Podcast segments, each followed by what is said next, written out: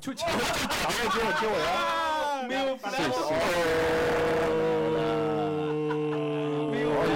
¿Qué tal chicos? Bienvenidos a un nuevo episodio de Dorrepit, el programa de Paua.cl dedicado a la música de videojuegos. ¿Pillaron hablando en off? Escucharon todos los Sí. cagüines. No, no. No, no, Mira, no pasa nada. Si yo hubiese, si hubiese escurrido y hubiese. Oye, estoy, estoy, estoy sonando, ¿cierto? Sí, Sí, estoy si sonando. hubiese escurrido y hubiese tenido la polera, la polera del Poker Project, seríamos el equipo Poker Project. Sí, también la Claro. tengo, No, pero no no, la traje. Tiene la polera de Mayoras De Project. mayoras, de mayoras. mayoras, ¿cómo se llama esta de la tirana? La tirana Project. La tirana. La tirana Claro, pero Jaiba. Los Gimani. Bueno, ¿quién les saluda? Ese es Snow. Como siempre me acompaña mi querido compañero Max. Hola, ¿cómo están, cabrón? Buena. También Metaru que se volvió a integrar. Yeah, ya estoy mejor, ya mejor. No sí. me morí. Tenecan que está Oli. disfrutando sus últimos días. Sí, hoy es mi último episodio de Sí. Dorrevit. Por, Sí, por lo pronto. Por lo, por lo pronto ya Va a volver. agradecemos todo el apoyo que nos por mandaste lo en este verano. Y hoy día tenemos un invitado muy especial. Un personaje ilustre. Así es, y que la semana pasada estuvo participando. Sí, nos estuvo En los comentarios. Nos referimos a Francisco Sarta, también conocido como Foco. Gracias, Uh, gracias, gracias. Eh, bravo. Uh, la gente se vuelve Muy- loca. La gente Oye, se ¿cu- controla. ¿cuánta gente se está volviendo loca en este momento? Ay, ¡Tres! tres Buena. Sí, y, so- y ¡Y uno somos, de esos soy yo! y el otro soy yo. Vamos a hacer, terrible vamos a hacer bien. uno más entonces. ya. Eh, también, terrible pues, bien. Sí, sí. Ya, Abraham, ahí, Inflemos el público. mamá, mamá, mamá. Pero ahora sí conéctate. ¿Cómo te enseñé? ¿Cómo te enseñé? es un programa para nosotros, de nosotros para nosotros. Sí. Que, que- que de repente lo escucha otro más. Que de repente lo escucha el pato. No, el machi no cuenta. No, el. Oye, no. un saludo para el machi Sí, también. Machi. a Machi, No, los controles. Hola, los Machi. controles. Bueno, Hola, bueno. estoy regulando esto al aire, por eso no contesto. No, bien. Ah, No, pero es para que la gente se dé cuenta que esto está en vivo. En vivo En y en directo. Y para la En gente que lo va a escuchar mañana también está en vivo. Y para Me el día siguiente. Y el También va a día estar en vivo. esa es la idea de los chascarros, que Esa sean es la idea de los chascarros. Para papá, pa, pa. Problemas técnicos. bloopers. Nosotros cortamos los cables a propósito para después incluirlo en el DVD, ¿cachai? Oye, a propósito de chascarros, ¿escucho por un solo audífono? ¿Es normal eso o no? Sí, Sí, no, es que todo, todo analizado todo. por uno, ¿eh? Mira, Ya. estáis escuchando, da gracias. Agradece. Da gracias, Sí. güey. Ya, ya. Perdón. No, No, no qué. Está completamente en vivo esta cuestión, cabrón. Sí. Ya, Bueno, por favor. Sí, hoy, hoy día seguiremos hablando de Nobuo Uematsu. Ya vamos en la tercera parte. En la tercera parte. Sí. Que ya vamos a tocar su faceta más independiente. Freelancer. Sí, así es. La mejor parte de la vida. el lanzado gratis. Nobuo tiene hambre. Sí, ¿Cómo se llama este capítulo? Nobuo, ti- Nobuo tiene una No, pena. tiene hambre. No, no hubo, Y no tiene duerme ocho sueño. horas, hace como. Que, que es un fin de semana. Mi amor, tengo que ir a trabajar. Fin de semana, el día domingo. Me quedé dormido en el computador, mi amor. No almor- Amor, tengo ensayo. Ese Almorzar a las, Ah, no puedo, tengo ensayo, cabrón. almorcé a las 5 de la tarde. Claro. Oh. Ramen. Era, era inevitable. par- De repente uno se puede dar unos lujitos con, con vaso de Coca-Cola. Claro. Ramen con Coca-Cola. Sígame para más recetas. Bueno, a- hagamos una pequeña sinopsis de todo lo que ha sido la historia de Ya. Nobuo. Hasta ahora. que estuvo dedicado a la música a pesar de que no estudió música. Sin embargo, tuvo la oportunidad de integrarse debido a que fue invitado por el, Oh. El que fundó Square. La vivía con él. Squaresoft. El que funó. o sea, el que funó. El que fundó. No, es que ambos vivían juntos en. compartían una casa. Ahí escucha. ¿Con Sakaguchi? Eh, ¿Sakaguchi? con uno, pero no sé cuál. Hinoboru. No, Sakaguchi. Ya. Y eh, no, es verdad. Él, él llegó, si te crees, él, él llegó el primer día y dijo, oiga, ¿quiere- deme una pega. Ya, pues hace música. Listo. claro, No, vente no. fu- Fue, fue invitado y desarrollaron varios juegos, ninguno de ellos lo suficientemente exitoso. Ah. Y luego desarrollaron un último juego que le significaba si es que seguían o no en el rubro. ¿Cómo le ponemos, Y pato? ese ¿Cómo le juego se llamó Final Fantasy. Claro. Fantasía final. Sí. No. Porque hubo- si no, si no funciona está bueno para jugar al chucha. Cabro, ayúdenme. El cual fue un rotundo éxito y se generaron varias sagas más y Nobuo estuvo componiendo durante todo este periodo hasta que surgió la fusión de Square Enix Eh, y ahí eh, entre diversos problemas que s- tuvo la salida de Sakaguchi Y junto con otra eh, discrepancia entre ellos, el, el horario que le significaba estar más lejos porque habían movido la oficina, Sí. eh, decidió no hubo retirarse. No tenía bono movilización, ¿cachai? claro. De hecho, se fueron como al mismo tiempo, pues, Sakaguchi y Uematsu. No, un año después. Porque estaba cachando que el... Sakaguchi se fue antes porque tuvo problemas, decidió eh, bajarse porque sentía que tuvo responsabilidad por el Final Fantasy The Spirit Within. Ah, no y luego de ahí eso. surgieron Ya. los problemas de Nobuo al año siguiente con toda esta diferencia, en el cual Ya decidió no dar era- un paso no- costado. No era Porque lo el- mismo sin ti. El 12, Claro. el 12 tiene Sakaguchi así como, pero como, una- como con agradecimientos especiales. Claro. Y el 10 también, po, ¿no? Gracias por ir. Sí, Gracias por eh, venir. eh, Tuvo como tal, por- tu- tuvo de parte de desarrollo el 11 y 12. Entonces, como que ahí, ahí teníamos que. Pero al final fue como. Uematsu, un- pero un- muchas gracias, ¿no? Tiene hambre, Pero que le pone Uematsu, pero por final. No, tengo Fal- falta un fantasy ahí. En un Final Fantasy. para un final. Paciencia, da- le ya falta- 20 Te minutos. juro que todavía estoy con la weá y tiene hambre, weón. Ya. Ya, ya, vamos, vamos. Y ahora, ahora sí que ya hicimos bien, un, resumen muy. En el capítulo anterior. Claro. Ya, ahora. ¿En qué Oh, estamos? oh, Hoy presentamos Cell pierde la pelea. Uematsu pierde la pelea. Eh, bueno, una vez que se volvió independiente y creó su propia compañía, el primer cliente importante de Uematsu como freelance fue el mismo Hinoboru Sakaguchi. ¿Quién lo diría? Que ¿Quién lo le diría? pidió que Amigo. pusiera una serie de títulos diseñados por Miss Walker. Ahí, ahí dejémoslo entre amigos. Amigo, por mí no te preocupes. El primer juego.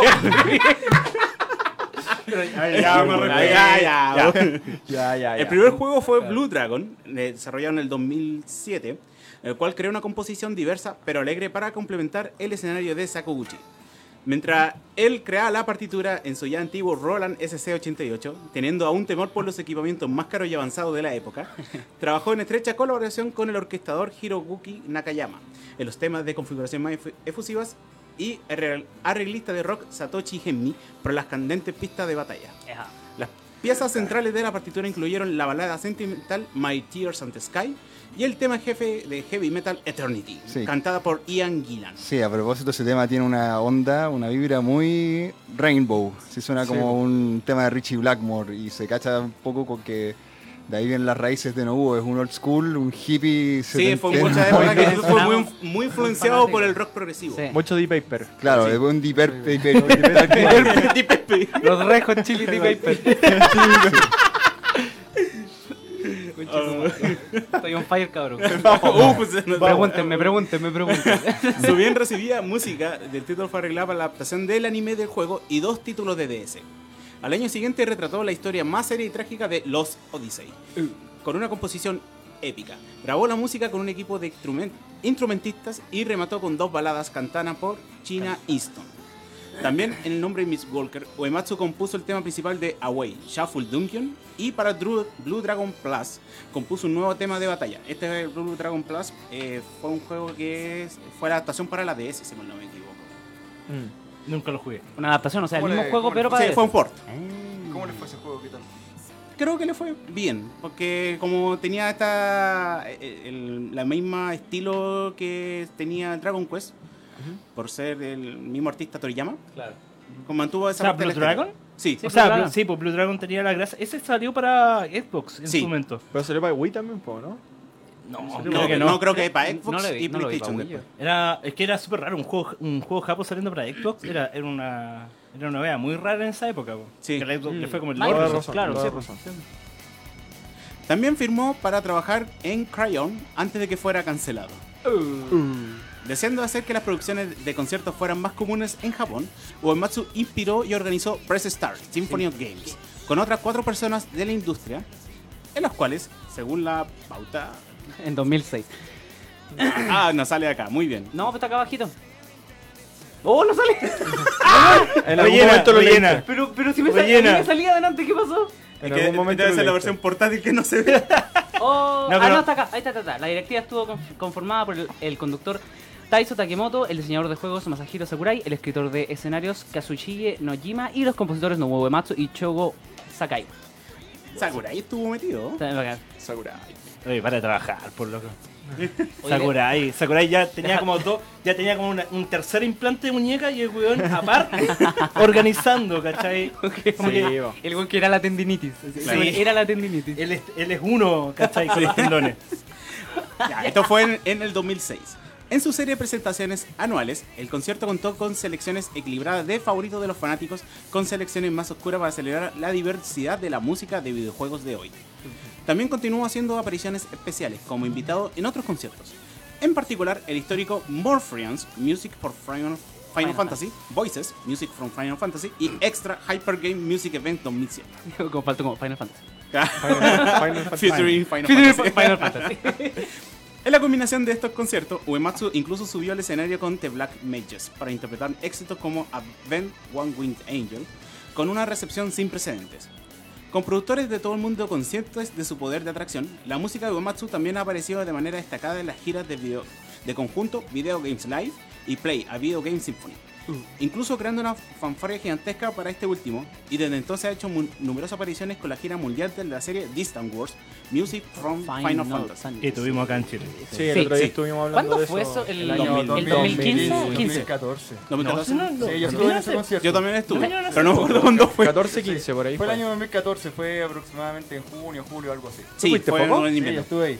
Pero no hubo, no estaba. No, No, pero no, vino, no, vino, no, pero no. vino el director, po. Mi, mi amato Goy. ¿Cómo se llama el director? Bueno, pero ¿qué le importa al director? No, pero sí, loco. Es bueno. Lo que nos interesa acá es no. Claro. Si no viene Nobuo, no voy. Sí, Poco va a es estar dirigiendo Es como algún que día, lo, güey. lo- lo que había era un- la orquesta de Chile tocando la música, o sea, la, Sí, los bueno, era de la tocando Usach.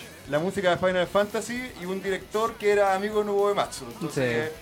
O sea, era como un concierto de música de Final Fantasy que se podría haber organizado acá y de manera Sí, sí. independiente. Con, con un director Pero, chileno. pero los ar- los arreglos de Distant Wars los hizo él y Nobuo Uematsu, po. Entonces igual, igual Yo creo que la gracia era esa en todo caso, si no, ¿cuál era la Igual gracia? tiene. Sí, o sea, Pero ese- han, ese trabajado en estrecha colaboración. Mira, ese concierto puede haber sido un mail. Así fue exactamente, o sea, podría... Agasta los derechos, Sí. hágalo suyo. Mira, Suizo. que, Claro, que- claro. quizás el único tema que estuvo bastante interesante fue el de María y Draco. Que se cantó. Ah, la, el Sí, final, se el cantaron- final. Sí, sí, el del final el fue bacán. sí. Em, desde su debut en Estocolmo en diciembre del 2007, donde ha trabajado en estrecha colaboración con el productor y director de orquesta Arnin Rowe Ese, po. Arnold Rowe. para garantizar que la gira se mantenga fresca y atractiva. Mira tú, ¿ah? Mira, ya, ya han pasado 8 años. No, Pato, ahí, ahí, quédate ahí. Así que- Ahí nomás, Eh. está bien. A pesar- 2007, ahí está bien, güey. está A pesar bien. de su partida, Uematsu se ha mantenido en buenos términos con su antiguo empleador y aún desarrolló la serie Final Fantasy con ellos. Además de aparecer en varios conciertos autorizados por ellos, ha supervisado varias partituras. Permiso. Ha supervisado varias partituras con su música, como Hanjuku Hero 4, Chocobo Ante Magic Picture Book y el remake de Final Fantasy 3. También ha trabajado estrechamente con ellos en varios libros de partituras y ha organizado producciones de álbumes para la serie Final Fantasy. En particular, planeó y promocionó las producciones Final Fantasy Remix, Cell Ring, Those Who Distort, Ante Black Mage 3, Darkness and Starlight, con, con Hiroki Ogawa. A pesar de ser consciente de las legalidades, Uematsu sintió que era éticamente incorrecto no poder publicar libremente los arreglos de sus composiciones de Final Fantasy Bienvenido al mundo a través de su sello discográfico. Bienvenido al mundo del el conflicto Voy a- del músico resumido en a, la carrera hacer, de un hombre. voy a hacer dinero con mi trabajo. Oh, verdad que ahora soy freelance. Y ahora quiere ser dueño de la música que pasó tanto tiempo creando. Y lo logró, ¿no? Creo, Creo, que, creo, creo. Que, por- creo que no siguió tocando con Preguntémosle, Black para Mage ver, por lo Spoiler, mismo. spoiler, spoiler, spoiler. Claro. También encontró restrictivo que The Black Mage no pudiera interpretar música, dado que técnicamente eran propiedad de Square Enix. Para su pesar, el artista, por lo tanto, cerró su tiempo con la banda de gran éxito con un lujoso concierto producido por, en el Yokohama Blitz durante agosto del 2008. Sí, po. Como freelance, Uematsu también ha explorado, ha explorado otras facetas de su musicalidad en una serie de partituras sin precedentes. Por ejemplo, escri- escribió extensamente música de jazz por primera vez mientras producía la partitura del conjunto para Anata o Yura Sainei de AQ Interactive. Sus piezas de estilo lounge y sus temas vocales decolorados fueron una desviación considerable de su música de Final Fantasy más comercializable, pero retrató adecuadamente a la detective protagonista. Por otro lado, en Lord of Vermilion de Square Enix, Uematsu creó música hard rock para atraer a los oyentes en las salas de juegos. Ahí se ve con Deep Purple. Ca- Al fin, viste, freelance. Ahora yo lo hago como, te cobro menos, pero lo hago su como yo tema quiera. principal épico y sus arreglos atmosféricos, el proyecto ciertamente mostró influencias de los días de Uematsu, escuchando música rock progresiva. Para Sakura Note de Marvelous Entertainment, el director obligó al compositor a adoptar un enfoque más retrospectivo. A excepción del tema vocal, la mayoría de las piezas recordaban las composiciones de Super Nintendo de Final Fantasy, con sus melodías juveniles y su sintetizador humilde. En otros trabajos sorprendentes, Uematsu creó el tema principal épico de la partitura del conjunto Super Smash Bros. Brawl, Eh, medio tema. que se presentó ampliamente a lo largo de la partitura. ¿Verdad que este buen compuso ese también? Sí, pues el del Super Smash Bros. Ese lo hizo na. ¿Verdad? Se me olvidado. Oh. Y se desempeñó como director musical de Krulin Fusion, generando arreglos electrónicos de la música de Bach de Kenichiro Iwasaki. Kururin. Yo creo. ¿Tú crees? ¿Tú crees? ¿Tú crees? ¿O no lo crees? No, Que no, fue un buen no, tema. Yo, yo creo que no. No, es que estoy pensando en el de Brawl. Bueno, ese tema es muy bueno, weón. Sí, igual es como que ese es bien distinto a los demás openings de Super Smash. Es como que es, es más serio, es como que. Los, los Como demás del- épico, es como épico. Sí, es como que se le Pero- salió el Final Fantasy muy. se le salió el Final En un, Fantasy. en un principio iba a ser una, una ópera de 28 minutos, pero después dije, no, mejor voy a hacer No, loco, sí, el opening. El opening. Sí. Igual el, el Umatsu tiene otros arreglos también en Smash. Sí, Que ha- yo creo que lo he visto en otros arreglos. arreglos, Sí. Uno de Pokémon, ¿no es uno de Pokémon? no estoy seguro. El único cacho que hizo fue el, el Brawl. Yo creo que. ya. El opening de Brawl. Sí, pues el opening de Sí, Brawl. pero no, pues el, el main team. Sí. No, pero, pero Matsu, me imagino que tiene que haber hecho arreglos como el resto de los No, compositores. sí, que sí, trabajan. tiene, tiene, cuando- cuando- no, cosas Por lo así. menos debe haber participado con eh, la Eso- música de Final Fantasy cuando salió Cloud. El del 7. Sí, pero Un son, tema. Dos, son dos temas. Son dos temas. Dos. Son pesados, dos no, no lo menos No, pero estamos hablando de arrangement, ¿cachai? ¿Alguien sabe cuántos temas pusieron ahora que pusieron al Hero de Dragon Quest? No, Caleta, pues, 11. ca- 11. 11. Cacha, boy, Final 7 pusieron dos temas. Es que ahí viene de parte el, el- lo- no, no tanto por licencia. Eso fue, eso fue, bueno, eso fue literalmente Square Enix dijeron dos. Nada más. Porque Claro. piensa que por ejemplo, cuando pusieron los de, eh, de Street Fighter, pusieron los temas del 2, ¿cachai? Del Turbo, y pusieron la versión normal y la versión con poca vida. Ah, ya.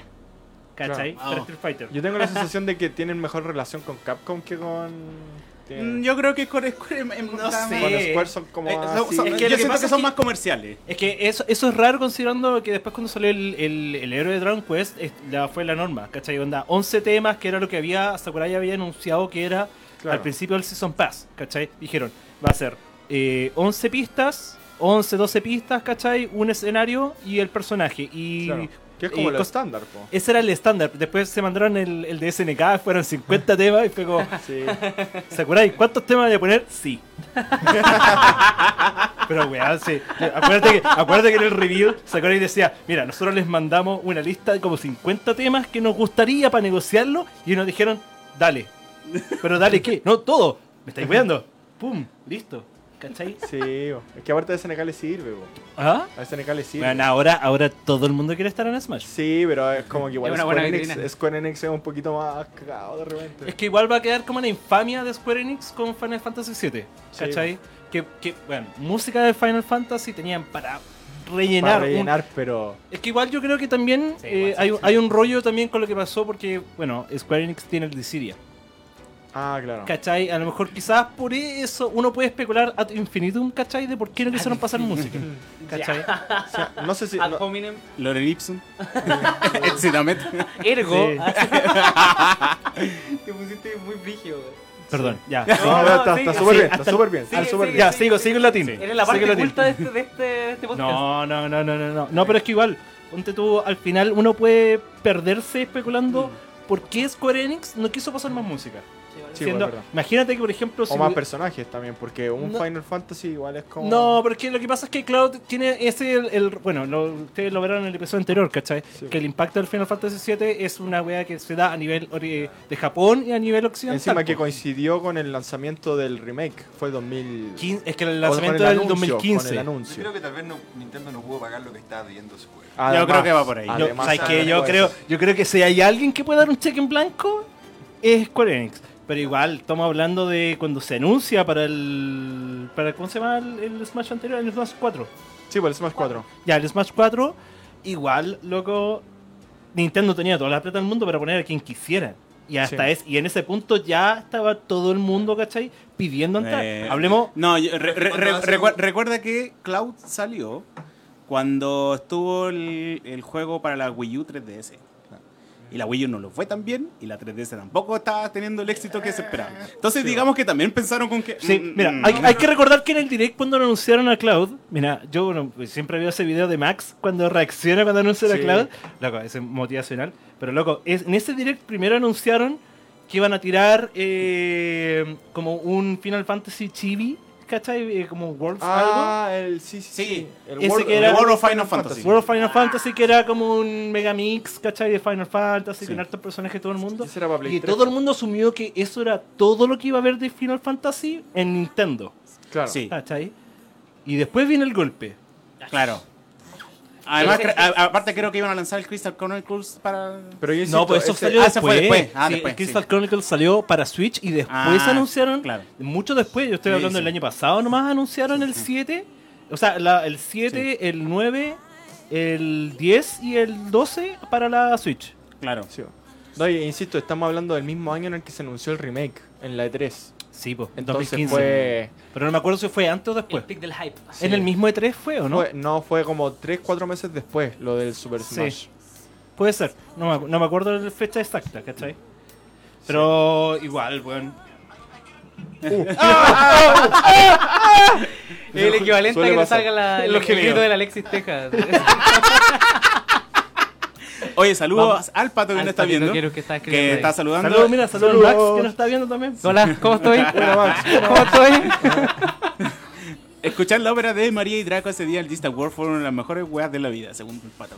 Sí. Oye, pero no estamos esperando de nuevo demasiado en Final Fantasy VII. Estamos hablando de Nobuo el freelancer. Sí, Nobuo el freelancer. Ya, pero si uno igual siempre termina volviendo a lo que más, a lo Sí. que más uno recuerda también del, del compositor. Es su gran Sí, gran eh, hit. eh, sí. Bueno, ¿qué les parece si nos vamos a unos temitas? Vamos. Vámonos, Hay cagüines todavía que tenemos que sí. Vacilemos, vacilemos. vacilemos. Nos vamos con The Black Mages, Last Battle. Y un tema de foco, Let. Ah, Battles Begin. Ah, ah Con eso, y luego ah, regresamos con la segunda parte de Dorrebit. Yes.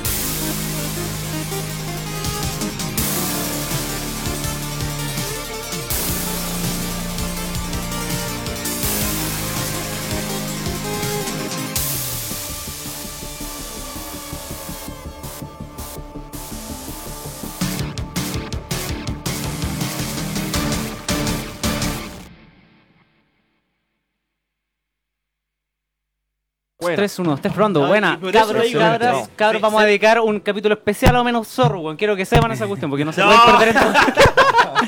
Regresamos. en, base al foco. Pero la música de uno. Pero la música es que me ha pasado en la vida. Lo mejor que me ha pasado en la vida. Yo les puedo dar un tour por toda la música y usted me dice, no, sí, tienes razón. no, no, no. No, pero pero por favor. Mira tú, ah, ah. Sí, ah, bueno, a- antes de continuar, mandamos saludos a Alexis Vallejo que nos dice de Final Fantasy X2 para adelante la saga se refumó en cualquier cosa. Ahí cada uno tiene ¿Cuánto? cada X2. X2. Y Carlos Jiménez que X2. manda saludos. El X2 es de las- son, Muchos, son idols, po, weón. muchos, muchos saludos a todos quienes nos están viendo. Son 13 personas foco, no son nada tres, no, No. somos los tres que estábamos. No somos los tres que que Los han hecho su, su Sí. esfuerzo. Sí. Esto se estaba populando de a poco y eso... Sí. Y eso es bueno, eso es bueno. Ahora somos 14, ¿viste? Bueno, volvemos una vez más a nuestro último episodio de, ¿cómo podemos decirlo? Como el cierre del ciclo, ¿no? Sí, Como de la cierre cierre de la temporada. es la, de la es la temporada. pretemporada. De la Sí, pretemporada, un spoiler de lo que sale en este año. Eh, este es nuestro episodio 27, la tercera parte ya, despidiendo a nuestro gran Nobuo Uematsu. Estamos... Chao, no hubo. No, no, pero no. Que le vaya bien, que le vaya bien, Está tío. enfermo Que- y ese que- que verdad viva muchos años No hubo para un final. Nobuo, oh. Fantasy. Fantasy. Viste, le han puesto Omen Fantasy a la weá, se hubiese vendido más que la chucha. Fantasy of Zorro. Fantasy Oye, no suena mal, no suena mal, no suena mal. Eso no habría vendido, pero Omen Fantasy. Bueno, ya. Entonces, más allá de los reinos de la música de juegos, Uematsu aprovechó la oportunidad para anotar su primera composición completa para un anime en 2009, Uy, con la adaptación de la larga serie de novelas Wind Saga. ¿Y de qué se trata ese anime? ¿Alguien lo puede resumir? Yo no tengo idea, no he visto ese anime. Pon, pon el opening. Yo veo, yo lo único que veo es los Venegas, guacho. Tic tac en Tic YouTube. tac. Trabajando en estrecha colaboración con los orquestadores Hiroyuki Naka- Naka- Nakayama y Tsuomi Narita, el compositor adaptó cuidadosamente su enfoque a la temática de fantasía para retratar los hermosos pasajes y la dramática cinemática del título. Por primera vez en su carrera, el compositor grabó toda la partitura con una orquesta y produjo dos temas espirituales interpretados por Canon. ¿Espiritual se referiría como a spiritual, como gospel? una cosa Espiritual. así? Puede ser. Porque Mm, espiritual es como un tema... Medio esotérico. como Sí, sí, sí, sí, sí, sí. Claro, como que no escucháis la música, pero oí el cosmos. Claro, así como te, Pero- te conviertes en uno con el universo. Claro. Ki, ves el ki. ¡Goku! en, otro, en otro trabajo compuso la canción principal para la estación de radio Mina no Uta con Manami Kiyota. Al año siguiente, 2010, celebró su 50 cumpleaños con un segundo álbum en solitario, 10 Short Stories. 10 short weón, qué short vergüenza. stories. 10 short stories, weón. Ten Te cortitas. te voy a colocar en palabras. Las, las ten cortitas. Weón. Tradúcelo, por weón, favor. Weón, es por pico. Yo me, para cortar el nombre. o, pues. es, o es inglés o es español, pero yo no puedo leer los dos, así me, me confundo caleta. Liberado de las demandas típicas de los sellos discográficos convencionales. Uematsu decidió crear un álbum para niños que reflejara su personalidad entusiasta y. Le- Leí eutanasia, weón. Dos horas ensayando el programa. Dos horas. No, yo estaba peleando. 27 episodios tratando de que hable. ya- ya nos Cuando vamos se- de vacaciones, Menos mal que esta weá termina hoy día. Que venimos Porque si llegando no de es que no vacaciones. sabe Estuve en la pronunciar el- playa, weón. Venimos llegando de la Va- playa. va- vamos a poner una regla. No más compositores Soy por- japoneses soy porque no porteño. puede decir el nombre. Soy porteño, soy porteño. No, cuando diga el nombre tienen que poner una voz en off que diga, no sé, pues a ver, vamos, Ya, ok. en, en instant. Como la del Waze, así. A todo esto, ¿sabéis de dónde es Manami Kiyota? No. De Quillota a. De Quilpue. No, estamos listos. Estamos listos. Programación de calidad. Claro. Prende tu co. Estoy comenzando todavía. me Estamos a un esa- tema. Primer, primer episodio que trae. Mira, trajimos foco No, para subirle el nivel a esta weá. Y usted, prende tu cora. Claro. Por favor. Mira, cuando no cacháis nada de los huevos, esta es tu única oportunidad. Al fin, al fin. Es como, ya, ¿qué hago? Puta, digo, Manami Kiyota. Hay que reírse, hay que reírse, hay que reírse. se- Mira, ríete y mira la cámara. Ahí. Ah, No me da vergüenza. Joker ahí. Vivimos en una sociedad. Oye, pero te cuento me trajiste mi show cuento- quería para humillarme. Ot- Otro chiste. ¿Qué sucede cuando pone al compositor de Omen of Zorro? Ah, ya, Obtienes lo que malditamente mereces. Mira, Omar, no, Omar, mira. y suena una orquesta al que ¡pam! Ah, ojo. trabajando en estrecha colaboración con Ace, creó 10 canciones con sabor pop y las y la configuró en videos animados. pop. Bueno, hizo como un Plaza Sésamo. ¿Tú cachai los pop, los, los de esta de cumpleaños, lo que uno come en los cumpleaños? Eso Sí, de Lo- pop. lo- lo- ¡No! No, No. ya. Ya. Max. Ya. Oiga. ¿Cómo andás? Ya, ya. Oiga. Ya, pero ca- calmado, calmado, calmado. Pase libre, pase libre, ok.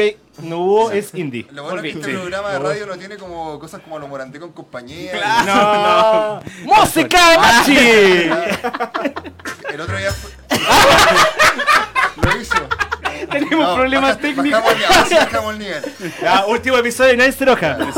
No, deseando que la música fuera accesible para el público internacional, grabó el álbum en japonés e inglés y publicó el lanzamiento a través de CD, DVD y iTunes. Fue otro trabajo sorprendente y refrescante del artista siempre popular. Y ahora Entre nosotros. Popular Ahora sí. entre nosotros. Ah, el pueblo. En su primera partitura en solitario para la serie de una década, Uematsu creó toda la música para el lanzamiento inicial del Final Fantasy 14. 14. La composición no fue particularmente nostálgica para él, dado que el título era un MMORPG y tenía relativamente poca interacción con los diseñadores. En cambio, se centró en retener el elemento de fantasía de la música de la serie El Tiempo que ofrecía valores de producción modernos. Al tiempo, perdón. Simultáneamente compuso una música para el RPG de Wii The Last Story de Hiroyuki Sakaguchi, organizado y programado por Yoshitaka Suzuki. Hoy me meto Suzuki. The Gem, Impact. Gran parte de la partitura llevó la música de Uematsu en una dirección inspirada en Hollywood. Se reunió con Canon para grabar el tema vocal del juego The Flying One y posteriormente inspiró su álbum de estudio A New Story, combinando composiciones espirituales con arreglos de Final Fantasy. En papeles más pequeños, Uematsu escribió temas inspiradores para varias producciones, desde los juegos Unchained Blades, Re- Rex, ¿se pronuncia Rex, cierto? Rex. Rex. Y Yuyu. Uy, ya sé, ahí, ahí cagué. Yusa Enki. Gracias. Gracias. Voy a peñecar cada vez que necesite yo. Hasta la animación Fairy Tail y el álbum benéfico Play for Japan. Sí, ese álbum Compuso fue... el Fairy Tail. ¿Fairy Tail? Ese anime es ¿El anime? Sí. ¿La dura? Sí. Uh, ahí podemos hablar de eso, ¿viste? Ya, ya, sá- sáquete la culera. Hay, un, hay un dato de Play for Japan. sí. ¿Lo encontraste tú? ¿O lo- o lo- lo- Dalo tú. Ya, perfecto. Play for Japan fue un proyecto musical benéfico para los sobrevivientes del terremoto de Tohoku de 2011, concebido por Akira Yamaoka, conocido por las bandas sonoras de la serie de videojuegos Silent Hill, y que contó con la participación de famosos músicos y compositores de videojuegos. ¿Viste? Hay, buenos corazones en todos lados del mundo, no solamente acá en Chile. Ah. Y se desempeñó como productor musical para Lord of Arcana y Lord of Apocalypse. Continuando estrechamente involucrado con Distant Worlds, también participó en la gira de piano Benjamin Nass Play- Plays Uematsu y el concierto orquestal Symphonic Odysseys. Tanana. En 2010, Uematsu también fundó la banda de rock de cinco hombres Earthbound Papas. Earthbound Papas. Ahí nomás. Para realizar actividades independientes en estilo, eh, perdón, en estudio y en vivo. La banda debutó con la interpretación orquestal de rock soñada de Uematsu de Dancing Mad. Hoy venimos escuchando esto, ¿verdad? En el- Sí, no. el? El Perú se quedó dormido. Si estás oyendo esto, Berut, yo no fui, fue, fue, fue el. Teneca. En el No, estudio de Final Fantasy VI, en el estudio de grabación Distant Worlds 2 y posteriormente grabó su álbum debut Octave Theory, mezclando composiciones de rock progresivo con arreglos de los mejores temas de Uematsu. Los miembros han hecho numerosas apariciones en vivo, en particular en los eventos semestrales de conciertos de Dog Ear Records en los festivales Fantasy Rock de Japón y el MacFest 10 de Washington, D.C. Y- Aguante MacFest. Sí, Aguante más. Es bueno, Bueno, a propósito, así como dato freak, dato curioso, tíralo nomás, amigo. Dale. este es mi momento. No sé mucho de, de Uematsu, pero sí sé sobre MacFest y cómo lo fue que lo trajeron para allá. Yo, bueno, conozco a, los- a la gente que organiza o organizaba en ese tiempo el MacFest eh, por una de las veces que viajé a Estados Unidos por el tema de, de unos pueblos en los que trabajé haciendo la música. Y aprove bueno, y ahí por esas cosas de la vida terminé conociendo a esta gente y claro, ellos me contaban justamente de que su objetivo el año siguiente era armar un nuevo MacFest. Yo no tenía ni idea de lo que era un MacFest en época mía. Yo tocaba así como música balada y weá. ¿Pero hace, cua- hace cuánto? Hace el año 2011. Ah, ya. 2011. El año pasado. Ayer, sí. Claro, claro, hace como 9, 8 años. Entonces, ellos me decían que era como el, era como el gran salto que se iban a pegar porque era la primera vez que hacían el MacFest no en un hotel, sino que efectivamente arrendaban un, eh, un espacio especializado. Así como imagínate, pasamos de hacer la ñoño party en, Claro. una disco a hacerla en el El-. Una Ah, ya. Pero una- igual sigue siendo como un teatro, pero no, no, no ponte tú ¿El Es espacio que- riesgo? No. Es que es un hotel que tiene un salón de eventos enorme. Ah, Claro, ok, o comprendo, sea, comprendo, enorme, Ahí en. Estados Unidos, las convenciones que se Sí. hacen en Estados Unidos son en, hoteles y los hoteles como que tienen esos lugares Ya. acondicionados. Mira, el equivalente más cercano, el Gran Palace, que tiene el subterráneo. Comprendo, listo, bueno. Claro. Sí. O el Chrome O el Plaza. El fin de Claro. semana pasado. El ex Chrome Plaza. Claro. No sé el si- ex Chrome Plaza. Todos los fines de semana voy para allá. Claro. Me conozco de memoria. Me quedo ahí, me dice, me "Don- quedo ahí. Sí. Meta, ¿cómo estaba tanto tiempo? Claro. Otra vez. No, eh, lo no, mismo de eh, siempre. ¿El es que- estaciona el es- Ferrari por ahí? Sí, es que muchos de los torneos de cartas se desarrollan en esa parte. Sí, pero Ah, yo que proba- juego muchas cartas lo cacho también. Claro, probablemente como nosotros también somos freelancers, hemos estado privados de poder visitar esos lugares sagrados. Pero la gente que tiene trabajos normales, serios, así como, no sé, el tipo Sí. que hace la contabilidad en una empresa Sí. X, eh, después, pues, cuando llega el fin de año, se llevan a toda Ah, la gente y le dicen, oye, vamos a hacerle un cariñito a nuestros empleados, y los llevan a comer cócteles gratis y todo eso, y ha- hacen como números de humor para ellos, traen a Kramer o... A Leo Caro, Leo Caro. Claro, claro, claro, como que le traen después a un ¿No? cantante o cualquier cosa y, y ellos- esos eventos se hacen en, en a- al salones de hoteles que son Mm. parecidos a los que hacían el Marfest. Ya, después de que dejaron ese- esos lugares que igual eran bacanes pero no eran como tan espe- especiales o, o que tenían la mística de un escenario en el Claro. cual pudiese hacer un concierto para alguien de la talla de Nobuo Ematsu, eh, se, se pegaron a este salto y, lo- y lograron traer a Nobuo eh, y vendieron miles de entradas y claro, es como que Mac- MacFest se consolidó como el festival Claro, que... como que fue para arriba al tiro. Claro, porque de hecho cuando yo los conocí igual era un festival todavía que está, o sea, lleva varios años, pero no se había convertido en una cosa Claro. tan gigantesca. Era algo como- más nicho. Sí, era algo más. No sé si de nicho, pero tal vez como... No es que el nicho creció en el proceso también, po. Sí, es Ya, verdad. Absolutamente. Pero O sea, no- sí. no estaba tan profesionalizado. Dale. Como que imagínate que era una especie como de convención, un típico De música, sí, y después sí. se convirtió en FestiGame, pero bacán. Claro. Dale. Ahí, te leo. Ahí te leo. No, pero igual, es que igual, o sea, cabe destacar que casi todas las convenciones en Estados Unidos, todas, sin excepción, o sea, en Estados Unidos hay centros de convenciones, como decía Tenecan, gigantescos. Gigantescos. Anda, todos los que han tenido la suerte de ir a cualquier convención afuera y han descubierto, por ejemplo, lo gigante que es, eh, no sé, a ver, no, no es la de San Diego, es la, pero todos los estados, todas las, casi todas las ciudades tienen centro de convenciones, Sí, es que como- son como cuatro espacios riesgos juntos. Sí, Oh, más o menos. ¿Cachai? No, Si es que no más. Sí, La claro, aeropuerto. es, como, es, como, es como que, no sé, pues la estación Mapocho es una habitación de la cuestión. así. Pero sí, pues sí, por ejemplo, mira, yo, yo siempre me acuerdo que yo tuve la suerte de ir a la Comic Con de Londres en 2018 y yo todavía me acuerdo que el espacio donde solamente te reciben, el espacio que está pelado, no hay nada, ¿cachai? Era un espacio riesgo.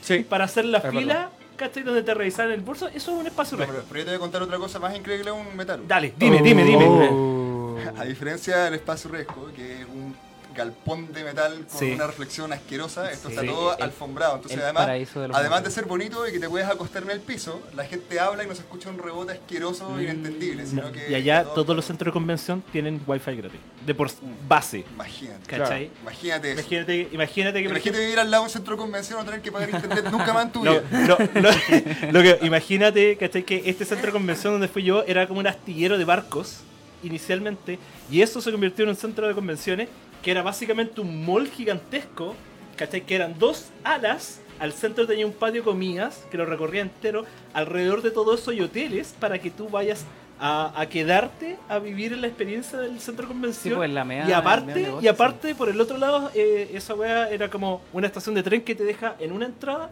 y la otra estación de tren que te deja en la otra entrada. Ah, Sí, es como- Agua Parque O'Higgins. Así, es como eso. Es como que tú te bajás en Rondizoni o te en en Parque O'Higgins. Yo he visto videos, nu- nunca yo he visto videos y es como que hay gente que incluso que toca así como en los pasillos del hotel. La, Sí, la- sí. la Magfest. que toca el. Sí, no, así como- ¿cómo No, claro, melódica. Creo, creo que desarrollaron el tema de que tú te podías instalar en cualquier parte, como que habilitaron lugares donde te instalabas, Claro. tocabas. Como la esta Claro. del Super metro. Soul Bros. Hacen eso. Como- todo el como el mundo Metro. Jump Space. Jump. Space. Claro.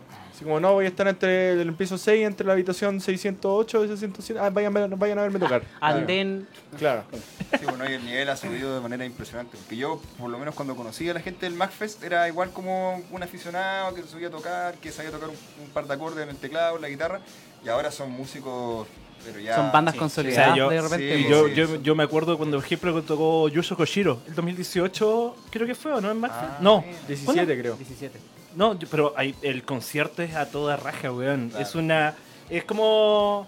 como una rave, así como... Eh, literalmente Sí, una rave. sí. ¿Eso fue en Maxis o no? Sí, yo creo que sí. No, eso fue una cuestión de Red Bull, no hay nada que ver, lo estoy confundiendo. No, pero igual hacen raves cototas Sí, en McFest. por eso mismo, es, es lo que dice... Hacen fiestas chiptune que la gente baila. Sí. Eso lo estoy tratando de copiar. No, pero se viene, se viene, se viene. Yo es bailo, yo bailo, Que baile. El año parte baila. Gracias. que baila. Ya. Ya, se Guau, guau, guau. ¡Viva para allá! Miau. Guau, guau, guau, guau, miau. Ya. Ya. Impresionados por las diversas habilidades y antecedentes de los miembros de Earthbound Papas, Uematsu también ha explorado la banda de, mu- de- en busca perdón, de composiciones de juegos completos. Bajo la dirección de Uematsu, la banda compuso y arregló la música para el multifacético Ancient Blades X4 y la alegre Hyperdimension Neptunia Victory. Después de un largo desarrollo, el proyecto de juego de Uematsu Final Fantasy Life, con que no se saca el fantasy, se lanzó a finales del 2012 lleno de piezas vocales ligeras.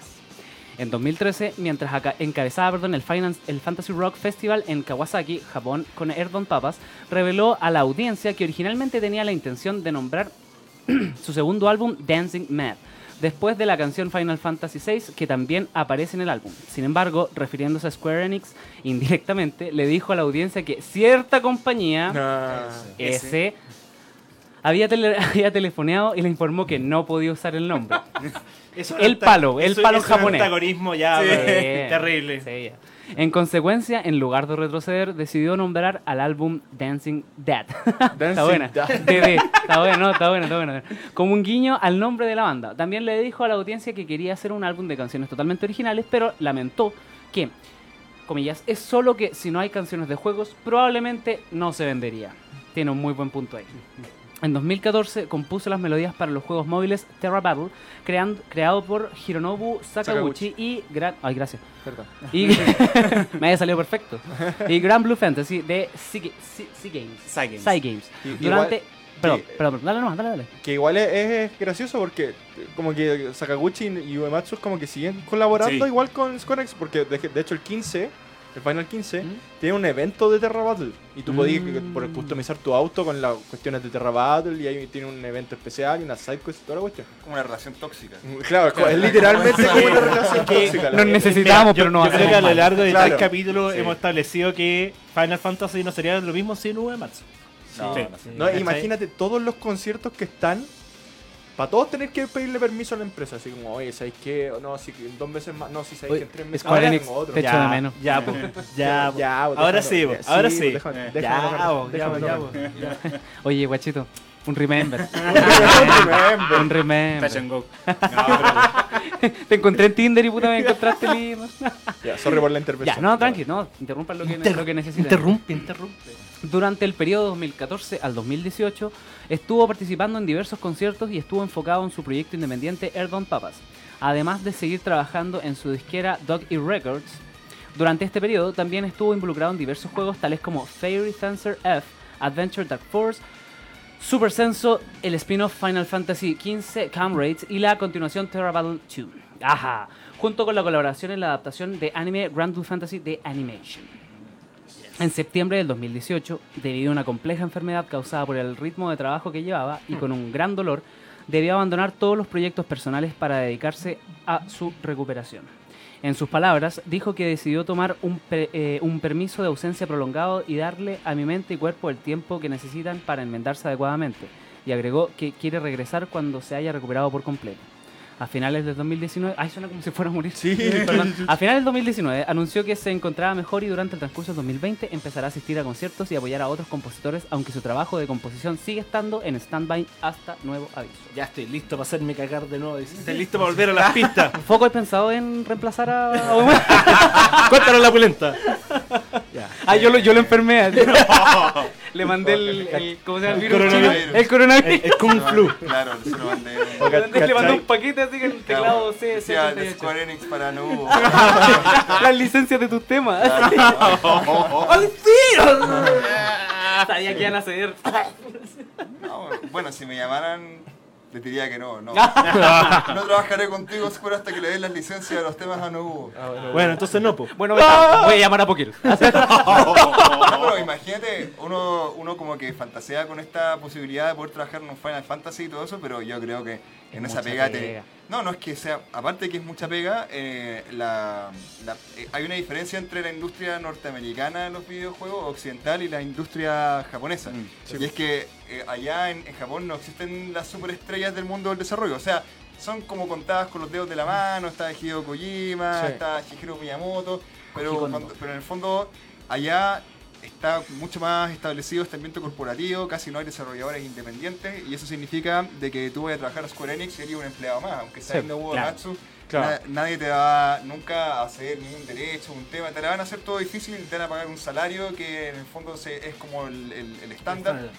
Eh, y, y bueno, es como Nobuo acá, lo que tú ves es casi como que está muriéndose y enfermando porque está luchando en su Sí. nueva faceta de freelancer contra ese impedimento de poder el fondo profitar de esta obra maestra que él inventó. Imagínate que le diste los mejores años o las mejores ideas de tu vida a un gigante corporativo que se está volviendo millonario con tu trabajo y tú no puedes hacer nada al respecto. Claro. No, y aparte que el loco, 58 años, recién se tomó un descanso.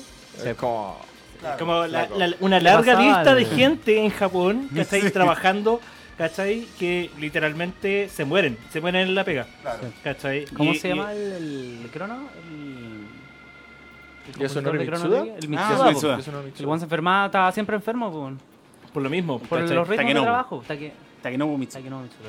Claro, pero, pero en el fondo tiene que ver con eso, de que ya te van a llamar para trabajar en Square y hoy a hacer el juego, pero tenés que hacer ese juego después largarte de ahí porque, Sí. porque Pero es sería una como más- plataforma- como un Pero por eso currículum te digo, nomás, es que es el Sí. tema de que tú lo mencionaste muy bien, es una relación súper tóxica, porque Final Fantasy no es sin, sin Uematsu, ¿cachai? Claro. ¿Cachai? Claro. Eh, eh, debe ser complicado también para Square Enix tener que depender de ellos, pero por eso están en esta situación de tira y afloja, que es obvio que para Square Enix lo mejor que le podría pasar es que se muriera. Claro. ¿Cachai? A ese que Porque mira, al claro. final al final del día, ¿cachai? Lo que vende no es el nombre de Uematsu, sino que es su trabajo. No, o sea, a ellos se les escapó de las manos, que el tipo ya era tan genial que finalmente la gente empezó a pedirlo, ¿cachai? Claro, Sí, es una- eso es lo que presión hablando. El loco se- el primer compositor rockstar. ¿cachai? El Sí, primer pues. compositor No, eh, conocido. Kondo también. No, sí, también, Sí, pero, Pero, es- que, pero está- Koji está Kondo, en ese Koji nivel. Kondo está pernado en Nintendo, sí. ¿cachai? A Pero nivel- está en ese nivel. Pero, o pero sea, no, pero no sé si sea el primero, porque por ejemplo yo creo que Yoko Koshiro es más rockstar, porque bueno, porque también hay una cuestión de que él era desarrollador de videojuegos, él, Sí, él inventaba sus propios juegos y por eso es que a diferencia de, de todos los juegos japoneses, lo que tú ves en la pantalla de Streets of Rage, por ejemplo, es Streets of Rage y abajo Music. by po. Y, y también va por una. Es que eso es lo que tú habláis muy bien también, ¿cachai? Que la, la estructura corporativa que se da en Japón, ¿cachai? Era de que la gente que trabaja son assets. Claro, ¿Cachai? Hablamos que, por ejemplo, toda la década del 80 y principios de los 90, todo el mundo con seudónimo, porque existía el tema de que Te se roben, robar. Claro. te podían Ah, robar, ¿cachai? Sega es el que parte con esta weá de, por ejemplo, bueno, este bueno no tiene experiencia, pero me gusta lo que hace, toma, te doy eh, dos millones de yens, ¿cachai? Sácame un juego. ¿Cachai? Y le ponen plata a Yuzo Koshiro, le ponen plata a los gringos, ¿cachai? Claro. Entonces, ¿qué pasa, cachai? Eh, pasa que la gente en Japón empieza a tener relevancia en Occidente, por lo que pasó con Tallarico, ¿cachai? De que se le empezó a dar, o sea, se empezó a validar la pega de compositor de videojuegos. Claro. Y Claro. ahí es donde la gente empezó a decir, oye, me gustó Dancing Mad, esta cuestión fue pulenta, ¿cachai? Me gustó la música de Mario. ¿Quién está detrás de esta pega? ¿Quién es el responsable? No es Nintendo. Nintendo es la compañía. Es o que- sea, claro. el, el- el ejemplo más clásico es que es Konami. ¿Cachai? Konami, que es una corporación literalmente siniestra, donde mucha gente salió ya en la última década, ¿cachai? Diciendo que literalmente si tú te ibas de Konami ya no podías trabajar en nada, porque Konami no solamente hace juegos, Konami es una, una cor- multicorporación, ¿cachai? Sí, que po. hacen seguro, que hacen eh, holdings, gimnasio. ¿cachai? Loco, yo cuando fui a Japón tenía un gimnasio de Bueno, Konami. Konami- Era, era hor- Konami hace todo. Konami hace casas, Konami hace pañales. Loco, si tú no te vais de Konami y que hay malos términos, vetado. que hay Claro. batado de todo. Sí, por eso cuando Kojima, onda, había, había mucha talla en la época cuando Kojima se va, que uno dice, Kojima este weón se fue, pero este weón es como que se culió a la, a, a la señora del CEO, una wea así, porque este weón, acuérdate el escándalo que fue Kojima yéndose. Sí. Le negaron la wea de que se fuera a recibir el premio, el... Bueno, ¿cachai? Le, le- le- lo querían vetar de todos lados. Y Kojima solamente con el poder de su nombre y Sí. del trabajo que tenía, que el weón se pudo salir. Y empezó a llevarse a gente de Konami. Sí, Claro. Este lo llevó, la gente que se iba de Economy, él decía, ya tú, tú, tú, vente conmigo a trabajar. Sí, pero ahí, también tenía que ver que Sony le dio el espaldarazo.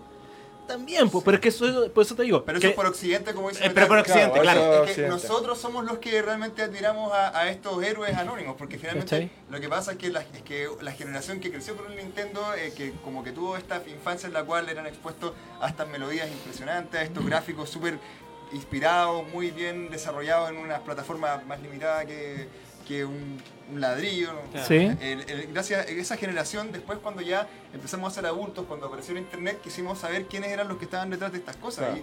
Y, y empezó a haber un trabajo casi como de arqueología Sí. de videojuegos, Sí. en la cual los la gente de Occidente empezó a hacer viajes Sí, a, pues. a de- de- A descubrir. a descubrir quiénes son y, y a decirle a estas personas, por ejemplo, el compositor de Mega Man 2, Takashi Tatei, no me acuerdo exactamente el nombre, los tipos fueron en un documental que no me acuerdo exactamente el nombre o que está por salir, eh, fueron a entrevistarlo y le dijeron, oye, ¿tú sabías que el- la música de la primera nivel del Dr. Willy, Mega Man 2, es un tema famoso en todo el mundo? Y él, oh, no, no tenía idea. Sí. Lo, lo único que yo quería era hacer bien la pega. Sí, se sentía pero es que el loco, tú estás ahí en un cubículo trabajando y te dicen, pero si Kondo siempre dice, ¿cachai? El tema más difícil que yo tuve que hacer en algún momento fue el tema del Mario 3, porque decía, ¿cómo hago mejor el del tema del 1 y creo algo mejor, ¿cachai? Y es un tema que ha marcado generaciones. Claro. Sí, yo, yo siempre cito al, al compositor de Top Gear, ¿cachai? No me acuerdo ahora, Barry. Eh, Barry Leitch. Barry Leitch, que un día él recibe un correo de un fan de Brasil y le dice,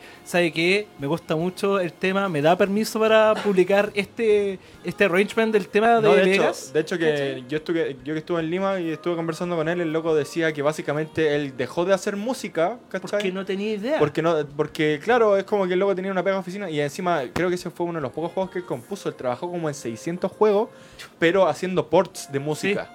¿Cachai? Ah, claro.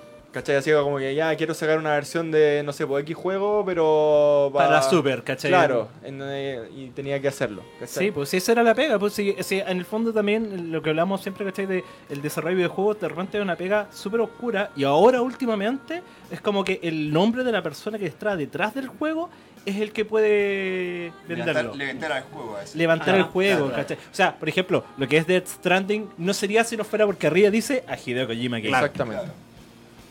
Lo mismo pasa ahora con los compositores. Por ejemplo, el hecho que, por ejemplo, ustedes se hayan sorprendido que, que Uematsu trabajó en Fairy Tail. Sí, Claro. Sí, siempre. Mira, mira lo que pasó, por ejemplo, en, en este, esta serie High School Girl, que tuvo música de... Ah, ¿Cómo se llama la compositora de Street Fighter? Ah, Yoko Shimomura. Yo soy Mimura. ¿Cachai? Que ella, em, inspirada por lo que fue la serie, dijo, loco, ya, déjenme ponerles unos temas de musicalización para la serie. Fue como, por favor. Sí. Claro. Claro. Gracias, muchas gracias. Claro, o sea, bueno, para los que hacen juegos, entonces esto significa que ustedes podrían contratar por un plato de arroz a un compositor. Claro. Oh, Literalmente. la, la, la vida del desarrollo de juego es dura. Así como, Sí, Game es Dev es mi prisión. Como un trabajo más, en el fondo. po. Claro. Los capos son buenos en todas las cosas que hacen, entonces para O ellos sea, es que trabajo igual más en, nomás, en la industria creativa siempre va a ser así, ¿cachai? En la industria creativa tú así un producto y esperáis que ese producto le llegue a la gente. No sé, puta, por último en el desarrollo de juegos tú siempre tenés la esperanza de que el proyecto que tú hagáis esté a la altura de las cosas que te inspiraron a hacerlo. ¿Cachai? A la, no sé, pues si tú haces un RPG o no sé, un juego de carreras, tú esperáis que ese juego al final sea como dijo Reggie. Si el juego es divertido, vale la pena. Si no, ¿para qué? Exactamente. No, sí, pero también tiene. Lo que pasa es que yo creo que cuando estaban haciendo esos- ese trabajo en aquellos años, nadie pensó que iba a convertirse en No, Nadie. Nadie. Nadie. Eso aquí se va a convertir en lo que hoy Claro, día. que iba a haber gente que iba a idolatrar tu pixel art hecho Sí, con un teclado computador. Sí, que no imagínate, en esa época. o sea, imagínate lo que el, el impacto que tiene, por ejemplo, el arte del Mega Man, ¿cachai? De los Claro. Mega Man de NES, que literalmente generaciones de gente que ha editado los sprites de Mega Man hasta Claro. el punto que, por ejemplo, el, el trailer del Fallout 4 sale un edit del, del Bald Boy hecho con los sprites de Mega Sí, Man, po, claro. ¿cachai? Entonces es como, obviamente hace en el 80, ¿cachai? Hace 40 años atrás, ¿cachai? Ah, ya. ¿Cachai? Eh, nunca en tu currículo esperabas que el impacto de tu trabajo tuviera tal repercusión. Claro, Sí. Bueno, y eso también A nivel involucra mundial. a nivel de evolución que tuvo el gen- el- El la industria. La En la industria, la la industria. industria, En general. porque evolucionó muy rápido. Y claro, al final esa evolución trajo consigo que varios quisieran que se tuviera el reconocimiento que se merecían. Y lo pasó igual que el cine. To- todos merecían que al final todos tuvieran parte del reconocimiento. Y, pero lo del cine pasó en 100 años a que estuviera más o menos esta- establecido y el videojuego pasó menos. Sí, como 20, 30. Claro. Ya, pues. Ya, ¿qué le pasa si nos vamos a unos temitas de cierre? Vámonos unos temitas de cierre. Nos vamos con Justic, No. Memory from. Santa Uh, ya estamos con auto, autorreferente. Bueno, que se Y autofuna, así que no funar Machine Gun.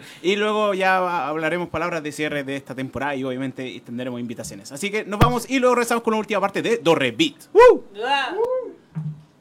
¿Por qué pones esos culeados? Ah.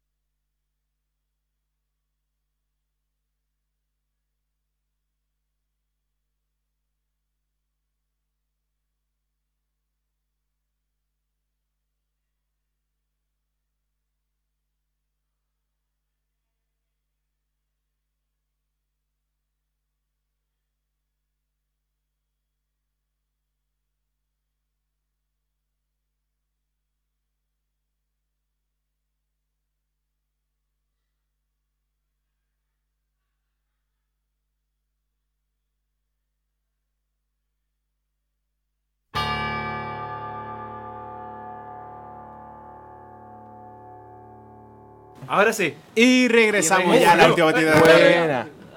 Star Wars. No, ese, ese es el programa equivocado. Oye, voy a decir ot- otro cagazo. Ya. Terminator Dark Fate. No. Sí. Mira, yo tengo que decir algo. como la planadora el BGM. No, no, Deja la cagada, este deja la cagada. no, mira, Genesis es tolerable, pero No, Dark Fate. Genesis es tolerable. No. Genesis es tolerable, pero Dark Fate mató la franquicia. No, Genesis. Ya, vamos Ya a venía, muerta, venía muerta y la terminaron de matar. Vaya. Bueno, ya. Ya, ya. Pero esto es un programa sobre Voy a BGM. dejar en, Entonces hablemos de la banda sonora de Terminator. De... voy a dejar en claro que de aquí en adelante. Hablemos de la- foco, hablemos de la claro. 3. Hablemos de la 3. Ya no, oye, nos queda muy poquito de rato, Me así que gusta ya. venir a esta Sí, radio. nos quedan 10 minutitos. Me gustan los besos en las películas de Bueno, ya, vamos. Eso Ya, no, no, hablar. Hablar de Después nos agarramos a combo. Oye, el- Sobre un escenario. Oye, eh, sí. El foco. Aprovechando que estás acá, cuéntanos un poquito en qué estás y cuáles son tus planes para este año, si es que puedes darnos algún, Ya, sí. algún spoiler. Oye, en primer lugar, perdonen por estar haciendo como así que como que no estoy viendo a la gente que está atrás, pero no es porque no les quiera hablar, sino que porque así me veo mejor. sí. me veo mejor en la cámara. Acá, el perfil. Claro, a ver, ya ahí sí. Eh, Bueno, a ver qué estoy haciendo. Estoy haciendo la música de un par de juegos. Uno de ellos es un juego chileno que se llama Protocorgi.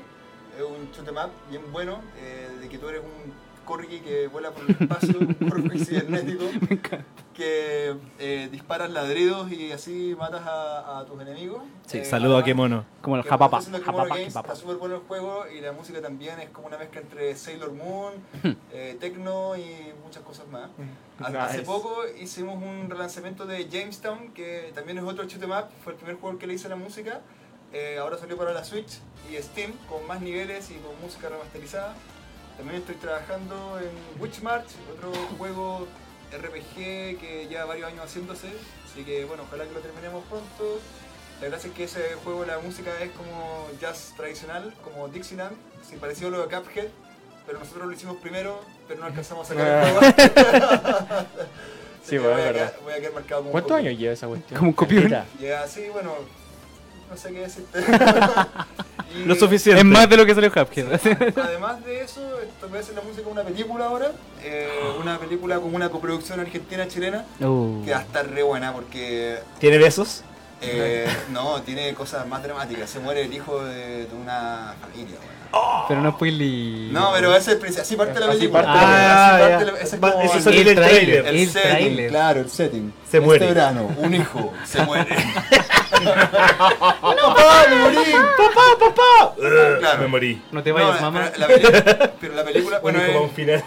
es la segunda vez que hago la música de una película. Antes hice la música de una película de, de terror, pero esta como que tiene la gracia de que eh, es como un- una historia más emocional, que creo que la gente en, vez de asustarse, como suele ocurrir con las películas de terror, que uno como que dice, oh, qué cuático, qué fuerte, con esta uno como que se va a ir para la casa pensando sobre su vida, sobre sus seres queridos, y, y la gracia es que cuando uno hace música para historias como esa, es más posible de que puedas entrar a los corazones de las personas, como que te puedas Claro. conectar mucho más con, con lo que ellos sienten y que la música sea una especie de vehículo emocional también. Entonces, por eso como que estoy bien entusiasmado con ese proyecto y también porque tiene una especie de relación con el mundo de los videojuegos que ahí van a. Influencias.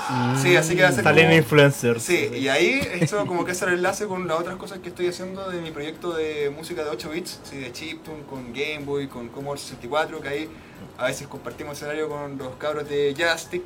Ah, En su momento, un, saludo, un saludo a la gente de Once Un Super saludo- Portable No, también. Once Super Portable que siempre está tirando chiptune para arriba, entonces la idea es meter un poco de ese chiptune en esta película que obviamente va a tener una banda sonora que es más parecida a la música de una película, así como con instrumentos orquestales y todo eso, y fusionarlos con estos sonidos de 8 bits, pero en un contexto eh, y en un giro mucho más dramático, mucho más emotivo, y así hacer que estas máquinas antiguas en el fondo ha- hablen de una manera eh, genuina y honesta. Entonces, Que le lleguen a más gente en el fondo. Claro, como que ya no sea una rareza de, de fiesta de ñoños, sino que realmente tenga como un componente profundo, e in- intenso. Y bueno, ese es el desafío, vamos a ver si es que resulta. Sí. Y eso es lo que estoy haciendo por ahora. Pulento, pulento. Igual yo, bacán Me sí pegado, que llegue el weón, al, mainstream, al mainstream, Al mainstream, ¿cachai? sí. O, o- o sea, me imagino... Mira, el último tema que yo me acuerdo de que estuvo como mainstream, que tuvo algún concepto de chiptune, fue el de Tuna Cola. Que usaron para el Que pena tu vida. Ah, claro, Oh. sí, pues. Es que Tunacola tenía como pinceladas de chiptune. Es que eso es lo que pasa, como que por lo general todo lo que es mainstream de chiptune son cosas que tienen una pequeña... Un guiño. un- claro, un guiño, Sí. un sonido. Yo Por creo, ahí. que, yo creo que murió, pasó al olvido, pero toda la, la gente No, solo recuerda. sí, o sea, sí. pero es que la gente recuerda ese tema. Sí, claro. Sí, ese tema fue como que marcó a mucha gente. O sea, la Claro. película era un asco, pero. La peli- claro, sí, pues qué pena tu película. Eh, Qué pena tu película. qué pena tu funa. Oh, Ah. nos estamos convirtiendo en los haters. eh, el, último, el último episodio. Hablemos de Star Wars No, nos estamos convirtiendo en Last Jedi. No, pero. ¿Y Tenegan? Ah, yo, yo. Tenegamos, yo- ¿qué yo- tienes yo- que decir? Dinos, ¿en qué? Dinos algo, por favor, No, pero cuéntanos, cuéntanos qué se viene para ti, qué, planes tenías. Apretando este que Machi justo está cortando. Oye, antes de tener que yo me voy a afeitar mañana por si acaso. Yes. Un aviso. Un aviso. Para avisarle a mi polola que. Ah, es un ultimátum. Ma- mañana sí, ahí, pero tenés que hacerlo mirando a la cámara, así mi amor, mañana sí. Tu cámara está aquí. Eh, Esa. Amor de mi vida. ¿Dónde está? Ahí, ahí, acá, a la número 2. Mi amor, Dime no, nomás. no me pude afeitar porque vine a la radio Pagua. Ah, no, no me esto, con, esto con el tema de la ópera. Pero, maña- pero mañana tendré. que me hizo cagar la oreja. Sí, pero. Ya, Tenecan, Ya, voy, te- voy. te- todo tuyo. todo, todo tuyo con TDT, Lo más inmediato es que mañana vamos a estar en el Centro Cultural El Corral. El corral se llama, sí, Bombero Núñez. El Corral. 765, En Bombero Núñez, Barrio Bellavista. ¿A qué hora? A las 7 y media se abren A las las puertas siete y media se abren las espe- puertas. esperemos partir a las 7 y media también. Sí, así que voy a estar ahí teloneando yo y después van a estar los chicos de Justin. Hola. eh, Haciendo un resumen del 2019.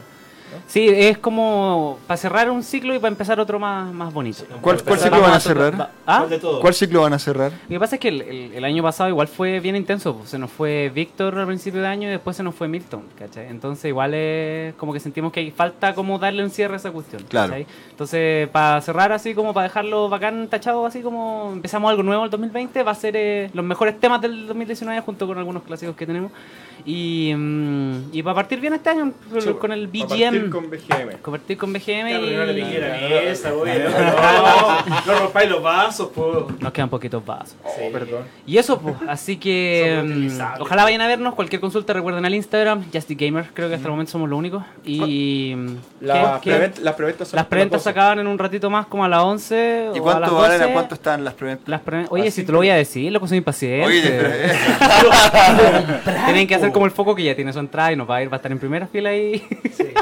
tu cámara, ahí, tu mirando. cámara es esta, porfiado. Vamos, Que le gusta. Le- gusta eso. Hace el, juego de cámara. Mirando allá y acá. el narciso le vamos a poner este. Se, habla a El sí mismo, cámaras. se habla a sí mismo. cámaras, sí, claro. cámaras. No, no, no, así que vayan a vernos. eh, hasta las 12 de la noche hay preventas a 5 luquitas y en el puerta mañana va a estar a 7. Siete. Así que cualquier cosa nos manda un mensajito así, oye cabros, quiero ir, pa, loco, ahí está. ahí. Pa, listo. Vamos a ver. Ilegal. Eso, pues con esto, con esta última información damos por eh, cerrado también el ciclo del, de, Así es. Oficialmente Oficialmente nos iremos de vacaciones. de vacaciones por Al febrero. fin. Sí. O sea, no es que tuvimos unas vacaciones antes de eso. No, el, No, el estallido no. no cuenta. Eso No, nos fueron eso- vacaciones no, forzadas. Eso, eso. ¿Cachai? Está ahí al borde de la funa, weón. Estoy haciendo mérito ya. Planeaba empezar los 20 sin problema. Diablos. Estaremos volviendo en el mes de marzo De marzo. y ahí estaremos tirando todo lo, lo que se viene para Dorrevit. Así que muchas gracias por acompañarnos en toda esta temporada. Muchas gracias, Max. Ah. Estuviste todo. todo este, pe- 100%. Pensé que le iban a donar antes. 100% No, asistencia, Max. no, Igual que Florcita Motuda. Soy una, per- soy una persona responsable. Oh. Sí, o lo intento. O lo intento, sí. También muchas gracias, Metaru. Sí, por unirse al programa. Gracias, Yo también sí, sí. quería. No se enferme, no se enferme más. No. ¿no? ¿Ya? Agradecimientos Voy a tratar de no comer más caca. Voy a tratar, voy a tratar de no pegarme coronavirus. a TNK que nos acompañó en este periodo de verano. Sí, pégate más, pégate más visitas. Eh, Vayan a vernos y mañana. agradecimientos también especiales a Foco Foco. que estuvo en, en este cierre de temporada. Sí, fue, Bacán, un, buen- sí. fue un buen Aguante. cierre. Oye, gracias por invitar, chiquillos. Cuando quieran, vengo acá a Dorrevit. Y Ya, cuando po. quieran- Ahí estamos invitando. Me mira a mí cuando quieran. Cuando quieran. Me invitan cuando quieran. Cuando falle el metaro de nuevo, No, sí. Sí, la invitación siempre estará Qué abierta. bonito programa. Me gustó mucho. Ya le, Qué bonito programa. ya le puse like. Y. Recuerden que nos pueden seguir en Instagram. Si nos pueden seguir en Ta- Instagram. ya te seguí. También nos pueden seguir en el fanpage de Dorrevit. Agradecimientos especiales a Machi que siempre Machi, estuvo en que los controles. Aguante, aguante. Siete con Sí, nosotros. bacán. Y también agradecimientos especiales a Fanny Chan que estuvo detrás de los también. movimientos en las redes. Sí, siempre acompañando. Sí, Gracias también. a Radio Pagua. po. Gracias a Radio Pagua. Agradecimientos, por estar en la agradecimientos casa. especiales a Radio Pagua por estar. Sí, y a toda la gente que estuvo, a, to- a las 60 personas que estuvieron viéndonos Sí. el día de hoy. 61 Ya- con el pato. Sí, 61 con el pato y 62 conmigo. Nos faltaron, ¿cuántos? ¿Cinco más Nos faltaron Claro. cinco. Yo cerré la mía nomás. No, gracias a todos los que nos también a la gente que nos va a estar escuchando en Spotify también. Para Eso. los futuros. ¿Alguien más que agradecer? Gracias ¿Algo a, a todos nosotros también. Sí. Ah, sí, chiquillos. para ese grupo. Sí. No, fue bueno que están ahí. el momento. A ver si- Nos vamos los top, ya. No, agradecemos a todos los artistas que también pasaron este año con nosotros. Agradecimiento a Pokerus. Y le mandamos todo el fuá a Nobuo Uematsu también para Sí. que se mejore. Mejórate para que Sí. Nobuo. Sí, te queremos ver Final Fantasy XVI. Sí, sí, sí. Ven a Sí, Chile, sí. ¿no? Ven a Sí, Chile. vos, te invito. venga Chile, Ya, que venga si No, querís, no mandes- mira, tenemos una pieza ahí para prestar. Sí. Hay un sillón, es cómodo, es Está. pero. Tenés que aguantar al gato nomás, pero. No, no. Eh, ¿Qué? Un gato, weón. ¿Qué es eso en comparación con Square Enix? O sea, Sí, pues, aquí te vamos a tratar como rey, pero no pudiste tocar temas de Final Fantasy porque están licenciados. Porque si no, sácate, sí, sácate, sácate uno de eh, Blue Dragon. y Ah, estamos claro. listos. Claro. Sí. Ya chicos, hasta la próxima temporada. chau, chau. Chao. Adiós.